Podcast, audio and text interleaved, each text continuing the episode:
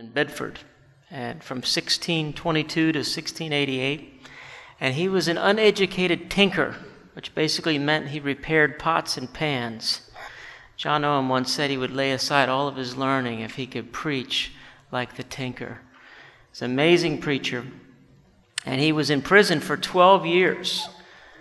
And we'll get into that in a second, but George Whitefield says about his writing, even The Pilgrim's Progress, that it smells of the prison. And the reason that Bunyan went to prison was because his church was meeting in an Anglican church, kind of like a church plant would do. But he was not part of the Anglican church. The government wanted all the churches to be in conformity.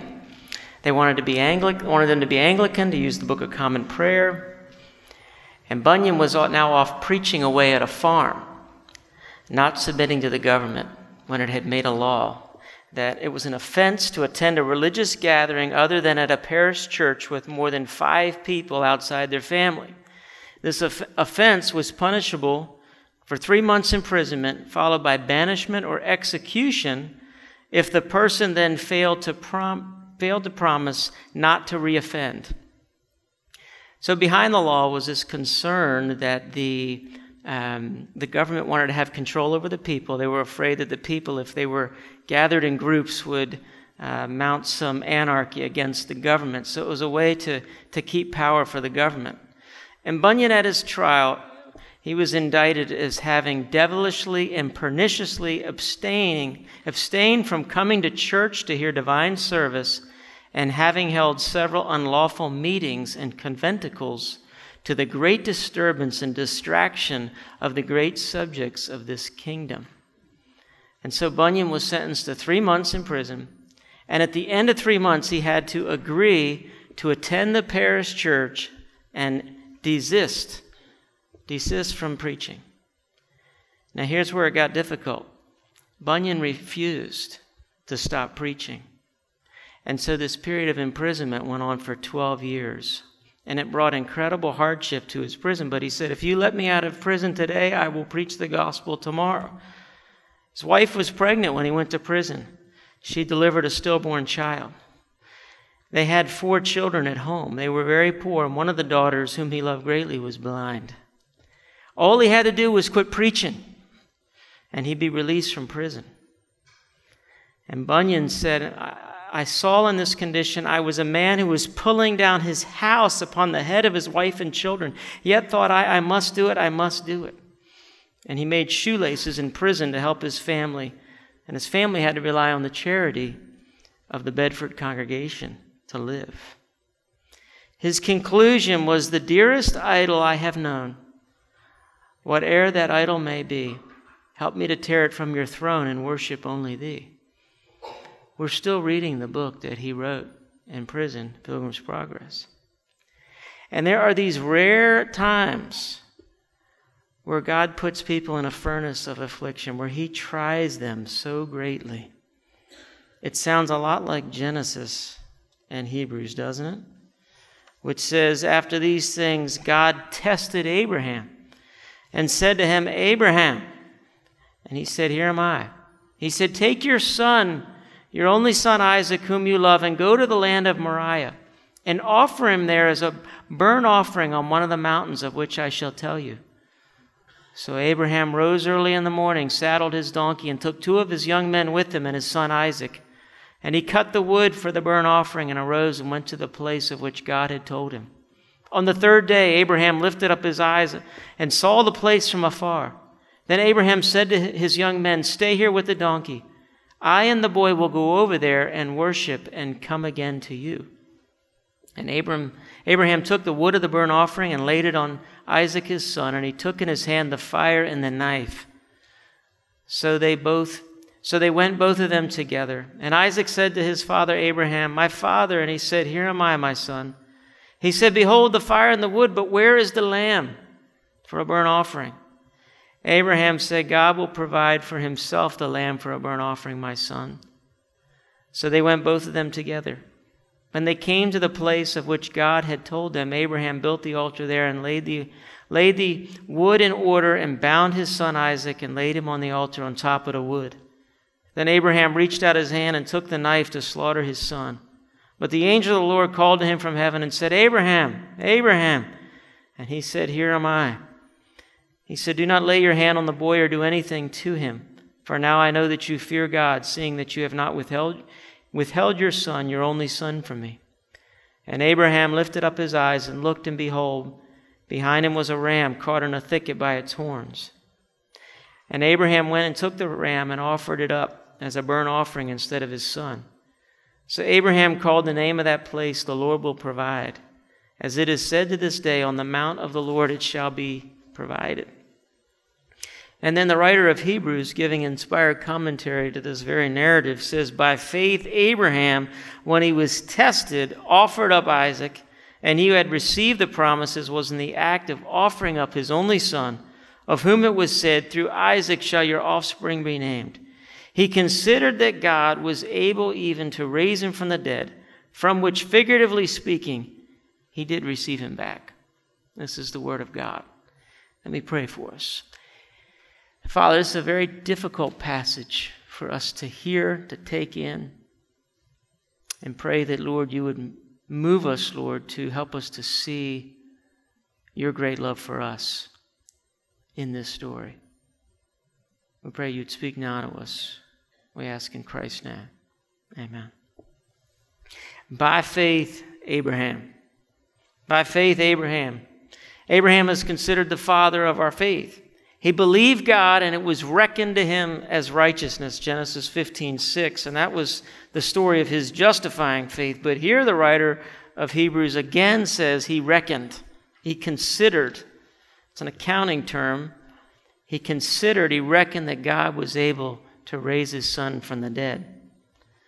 And so Abraham's faith is tested and tried and true. I want us to look at the when, the what, the why, and the how of Abraham's faith this morning. First of all, when he was tested, it says by faith. It says by faith, Abraham, when he was tested, offered up Isaac. When he was tested. A.W. Tozer has one of these great messages. It's like The Weight of Glory by C.S. Lewis. You should read it like once a year. This is called The Blessedness of Possessing Nothing. It's chapter two in, in the book Pursuit of God. I know it's one of my wife's favorite chapters. And, and his case study in this chapter is Abraham. He refers to Abraham's love for his son and that Isaac is, is, has become an idol and that he was a love slave of his son.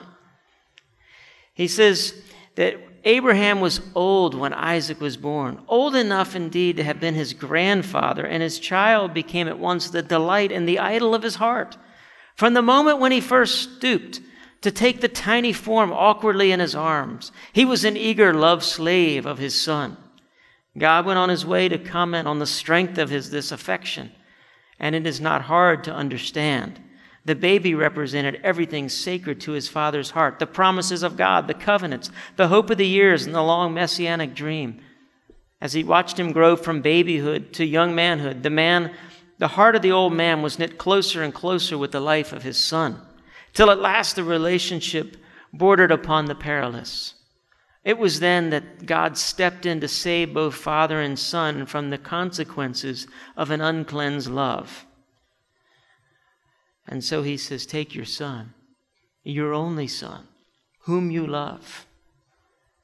Been waiting 25 years for this promise. And now he tells him to offer him up. He goes on to say that God let the suffering of the old man he let him go through with it up to the point where he knew there would be no retreat, and then forbade him to lay a hand upon the boy. To the wondering patriarch, he now says, in effect, It's all right, Abraham. I never intended that you should actually slay the lad. I only wanted to remove him from the temple of your heart that I might reign unchallenged there. I wanted to correct the perversion that existed in your love. Now you may leave the boy sound and well. Take him and go back to your tent. Now I know that you fear me, seeing that you've not withheld your son your only son, from me. And now he's a man wholly surrendered, a man utterly obedient, a man who possessed nothing. He had, con- he had concentrated his all in the person of his dear son, and God had taken it from him. God could have begun out of the margin of Abraham's life and worked inward to the center, but he chose rather to cut quickly to the heart and have it over one sharp act of separation. In dealing thus, he practiced an economy of means and time. It hurt cruelly, but it was effective. Tozer goes on to say, I've said that Abraham possessed nothing. Yet was this, wasn't this poor man rich? Everything he had owned before was still his to enjoy sheep, camel, herds, and goods of every sort. He also had his wife and his friends, and best of all, he had his son Isaac by his side. He had everything, but he possessed nothing. There is the spiritual secret. After that bitter and blessed experience, I think the words my and mine never again had the same meaning for Abraham. The sense of possession which they connote was gone from his heart. Things had been cast out forever. They had become external to the man. His inner heart was free from them. The world said Abraham is rich, but the aged patriarch only smiled. He could not explain it to them, but he knew that he owned nothing and that his real, treasure, his real treasures were inward and eternal. The Bible says in 1 Peter that we are being, by God's power, we're being guarded through faith for a salvation ready to be revealed in the last time. In this we rejoice, though now for a little while if necessary, you've been grieved by various trials, so that the tested genuineness of your faith, more precious than gold, that perishes though it's tested by fire, may be found to result in praise and glory and honor at the revelation of Jesus Christ. God tests us in the crucible of suffering and hardship and afflictions. And what is the one thing that for us is the hardest thing to let go of. That seems to be where God points his finger and what he goes after. If you can't let it go, then it's your God, it's your functional Savior. William Lane, in his commentary on Hebrews, says about Abraham's faith in offering up Isaac, he says, when Abraham, when Abraham obeyed God's mandate to leave Ur, he simply had to give up his past but when he was summoned to Mount Moriah to deliver up his son to God, he was asked to surrender his future as well. This is everything. And so, what did he do? He offered up his only son, whom he loved. He offered him up as a burnt offering. A burnt offering was a process that involved first cutting a throat, then dismemberment, and then a sacrifice by fire in which the body parts were completely consumed on the altar. That's what, that's what he's being called to do. In case you just, you know, glossed over the, the, the, what, what a burnt offering is. This kind of offering was a symbol of complete consecration, utter devotion. And so God gave Abraham three commands take, go, offer him. And Genesis 22 follows on the heels of Genesis 21, where the promised child has come and Ishmael, by command, has been driven away. And you'd think Abraham would have thought, I have just come from 25 years of barrenness and now you're going to reward me with bereavement? But Abraham doesn't stagger in his faith. He's willing to give his firstborn over to God. The knife was taken out of the sheath. Abraham was going all the way. The knife was ready to come down on his son. In so doing, we see what pains God in giving over his only son for our sin. Jesus said in Zechariah, he refers to this at the night he was betrayed. He refers back to Zechariah 13, which says, Awake, O sword, against my shepherd, against the man who stands next to me, says the Lord of hosts. Strike the shepherd, and the sheep will be scattered. And Jesus spoke those words before his arrest and crucifixion. But it was God who was awaking the sword against the good shepherd. Why? Why would Abraham do this? The answer is obedience. God told him to do it.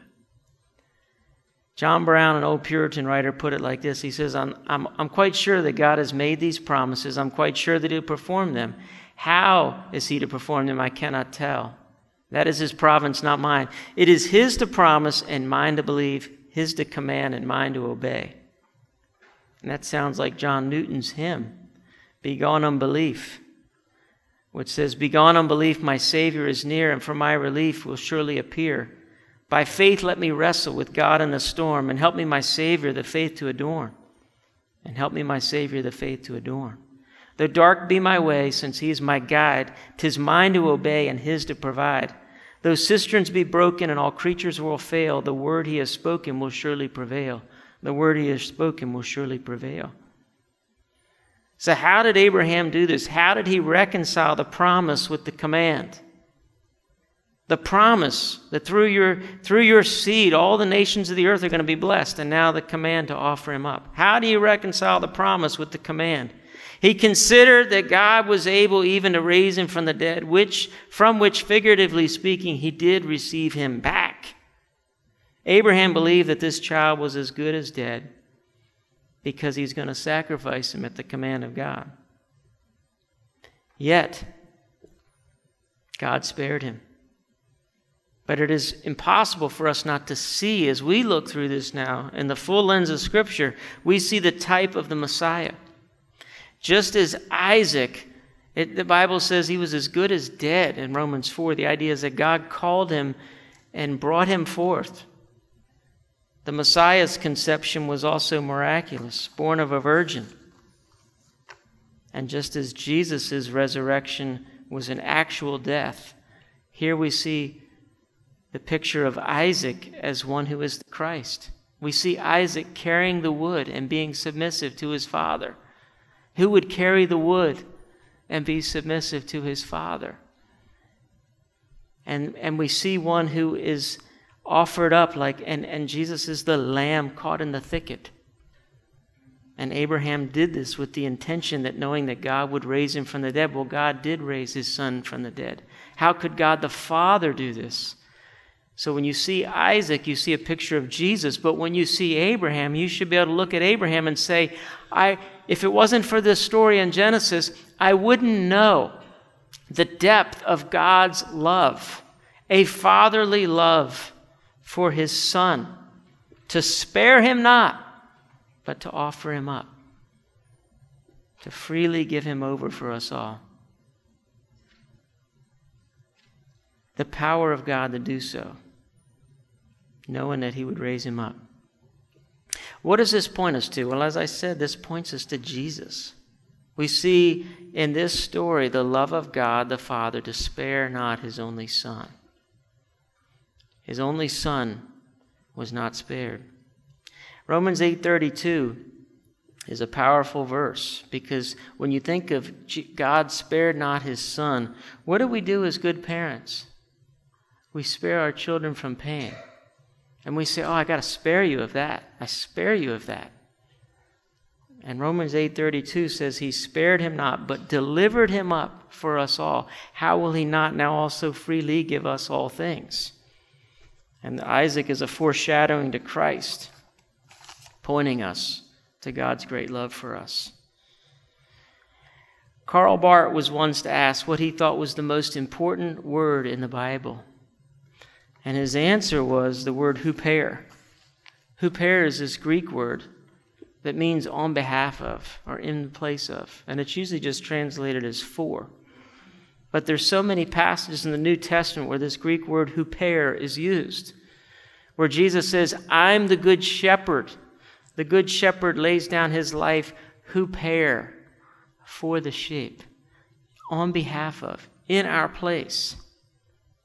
Christ died for sins once for all, the righteous for the unrighteous, in order to bring us to God. He was put to death in the body, but made alive by the Spirit. He died for sins once for all, the righteous on behalf of the unrighteous. John Murray put it like this He says, Sparing refers to suffering inflicted. Parents spare their children when they, do, when they do not inflict the full measure of chastisement due. Judges spare criminals when they do not pr- pronounce a sentence consummate with the crime committed. By way of contrast, this is not what the God the Father did. He did not withhold or lighten one whit of the full judgment executed on his well beloved and only begotten Son. There was no alleviation of the stroke, for it pleased the Lord to bruise him. He has put him to grief. There was no mitigation.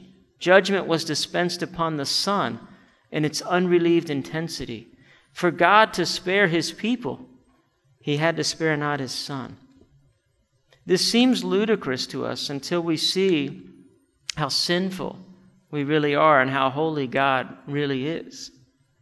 If God, and since God is absolutely perfect and just, he can't lighten his sentence on sinners who've willfully turned their backs on him, disregarded his ways and his yoke, and have done what's right in their own eyes. We've lived for our own glory, our own selfishness. And God has said, The soul that sins shall die. And without the shedding of blood, there's no forgiveness of sin. So God has a dilemma. The dilemma is how can he be just and loving at the same time? And most of us have this idea that God is somehow a pushover, a softy, or winks on our sin. And that's not the case of the Bible. For God to be just and the justifier, he had to spare not his own son. And so the imagery here is in the story of Abraham and Isaac. And when we look at this story, it makes us ask questions, doesn't it? I mean, it makes you ask the question, for me, you ask the question, how can God do that? What kind of God is this? We want an answer as the command seems so harsh. And I was listening to, uh, Porter was telling me this week that, that he had gone to hear somebody preach this sermon at a liberal church. He didn't really realize it was so liberal till he heard the message. And the pastor opened up this text in Genesis 2. He read the text and he said that the pagan uh, culture in which Abraham was a part of, that it was very common to offer up child sacrifice. And Abraham thought that he'd heard God say to offer him up, but he was just confused since he was a product of his culture, and God had to correct him and stop him from offering up his son. And so, but Abraham was confused. Now, the problem, if you interpret the text like that, is there's no gospel. There is no gospel. The more we ponder this text, we see that Isaac is the picture of Jesus carrying the wood. And Jesus is the one, or Isaac is submitting to his father as Jesus submits to his father. And Abraham is the picture of a father in agony on this three day journey, this 50 mile hike, knowing that he's going to offer his, his son. But we will come back. We're going to go and we'll come back to you. He, he believes that God will raise him from the dead. And so, as we move from this this is an interesting how we can raise questions at God and say, How can God do that? What kind of God is this? Yet, as we move towards worship, we move from whining at God to worshiping God, from murmuring to marveling. And we say, God, how can you do that? What kind of God is this? That would offer up his son to show his great love and to pour out his wrath. God is showing love and hatred at the same time on his son hatred towards our sin and punishing it, and love towards sinners and love towards his own son and loving what he's done. When people are blown away by God, they ask questions, but they don't want the questions to be answered. What kind of questions are you asking God this morning? You see, when people, and, I, and I'll get to a couple examples of this in hymns, but when people, when we're really captivated by the love of God, we ask questions in a way to marvel, to be caught up in and drawn to the love of God, but we really don't want an answer. We say things like, Amazing love, how can it be that thou, my God, should die for me? Tis mystery all, the immortal dies. Who can explain his strange design? Question mark. Alas, and did my Savior bleed, and did my sovereign die? Question mark. Would he devote that sacred head for such a worm as I? Question mark. Not wanting an answer. Was it for sins that I have done that he groaned upon the tree? Question mark. Why should I gain from his reward? Question mark. I cannot give an answer, but this I know with all my heart. His wounds have paid my ransom. Who can grasp his infinite wisdom? Question mark. Who can fathom the depth of your love? You're beautiful beyond description, majesty enthroned above, and I stand in all of you. See from his head, his hands, his feet, sorrow and love flow mingled down. Did e'er such love and sorrow meet, or thorns compose so rich a crown? Question mark. You plead my cause, you right my wrongs, you break my chains, you overcome. You gave your life to give me mine. You say that I am free. How can it be? How can it be? Question mark.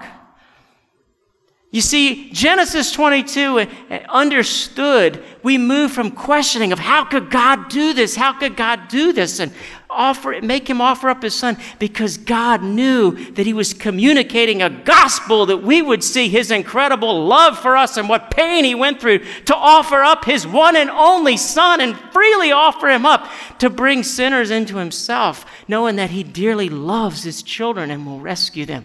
And so we ask questions. We say, How can it be? How can it be? And we be moved from murmuring to worship. I hope that's your heart's desire this morning. Worship Him. Let's pray.